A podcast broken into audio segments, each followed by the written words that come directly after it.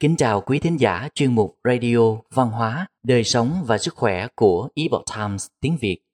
Hôm nay, chúng tôi hân hạnh gửi đến quý vị bài viết của tác giả bác sĩ Dương Cảnh Đoan có nhan đề Người xưa ngủ như thế nào? Người nay đang ngủ ra sao? Bài viết được dịch giả Phương Lan chuyển ngữ từ bản gốc của The Epoch Times. Mời quý vị cùng lắng nghe. Ngày nay, chúng ta sống trong công nghệ.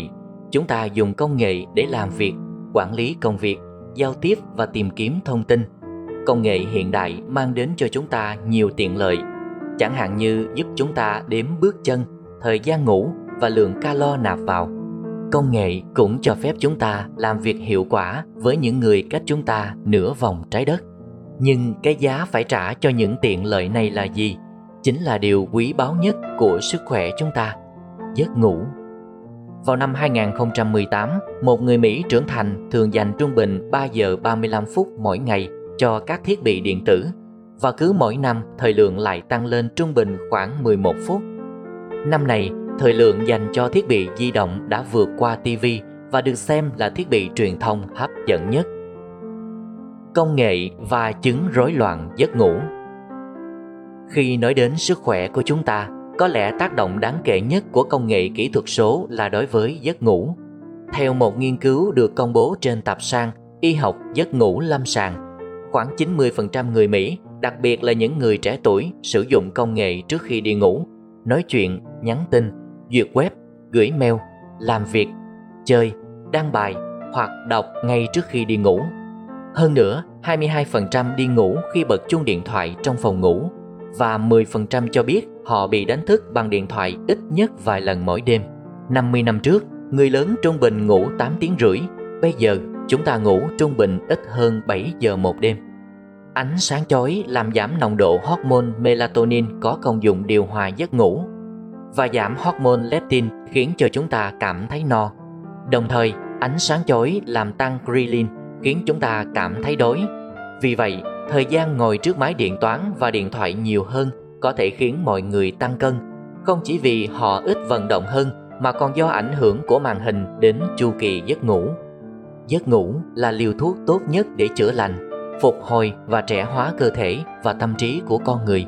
Việc một người ngủ ngon như thế nào vào ban đêm sẽ quyết định mức độ hoạt động của họ vào ban ngày và có thể xác định tuổi thọ của người đó. Theo quan điểm của Trung y, từ 9 giờ tối đến 5 giờ sáng là thời gian ngủ tốt nhất bởi vì khí và huyết của cơ thể sẽ tập trung để bổ sung vào các cơ quan nội tạng quan trọng sau một ngày làm việc vất vả. Từ 9 giờ tối đến 11 giờ tối, phần ngực, bụng và xương chậu nhận hầu hết năng lượng và máu huyết để hỗ trợ tất cả các cơ quan nội tạng bên trong. Bộ ba này có nhiệm vụ hô hấp, chuyển hóa thức ăn thành năng lượng, phân phối năng lượng vào tất cả các cơ quan nội tạng quan trọng và loại bỏ chất thải ra khỏi cơ thể. Đi ngủ lúc 9 giờ tối tương đương với liệu pháp spa tốt nhất hiện có. Những người thức khuya làm việc bằng công nghệ kỹ thuật số nên đi ngủ vào giờ này bất cứ khi nào có thể. Từ 11 giờ tối đến 3 giờ sáng, năng lượng và máu huyết tập trung ở túi mật và gan. Hai tạng này giúp lưu trữ máu vào ban đêm, giải độc cơ thể, điều hòa hệ tiêu hóa, giữ cho năng lượng và máu lưu thông đúng hướng, đồng thời điều chỉnh thị giác, giấc ngủ, tâm trạng và các chức năng điều hòa thể dịch, nuôi dưỡng các mô liên kết, gân và dây chằng của cơ thể, đồng thời điều chỉnh chức năng sinh dục.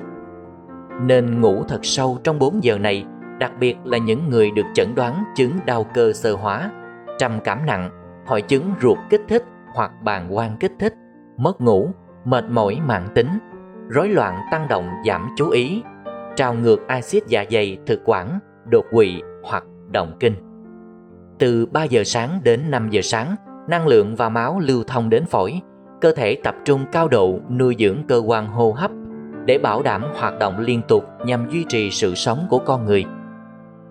Trung y cho rằng phổi và mạng lưới năng lượng của phổi không chỉ giúp cơ thể lấy oxy và thải khí carbon dioxide ra ngoài, mà còn có chức năng nuôi dưỡng làn da, điều chỉnh tâm trạng, đảm nhận một phần chức năng cảm giác và vận động, bảo vệ cơ thể khỏi nhiễm trùng, điều chỉnh sự trao đổi thể dịch và điện giải thông qua đại tiện, tiểu tiện và hỗ trợ hệ tim mạch. Từ 5 giờ sáng đến 7 giờ sáng, phổi phối hợp chặt chẽ với đại tràng vốn là nơi tập trung nhiều năng lượng và máu huyết. Đây là thời gian tốt nhất để đại tiện. Hãy đại tiện ngay khi thức dậy và sau đó giữ cho ruột sạch và rỗng càng lâu càng tốt sẽ giúp phổi hoạt động tốt hơn trong cả ngày.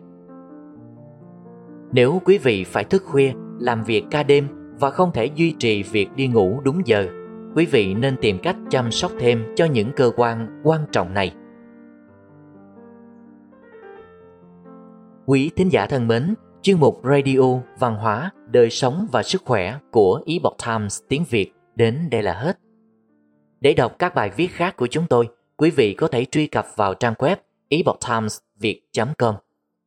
Cảm ơn quý vị đã lắng nghe, quan tâm và ghi danh theo dõi kênh. Mến chào tạm biệt và hẹn gặp lại quý vị trong chương trình lần sau.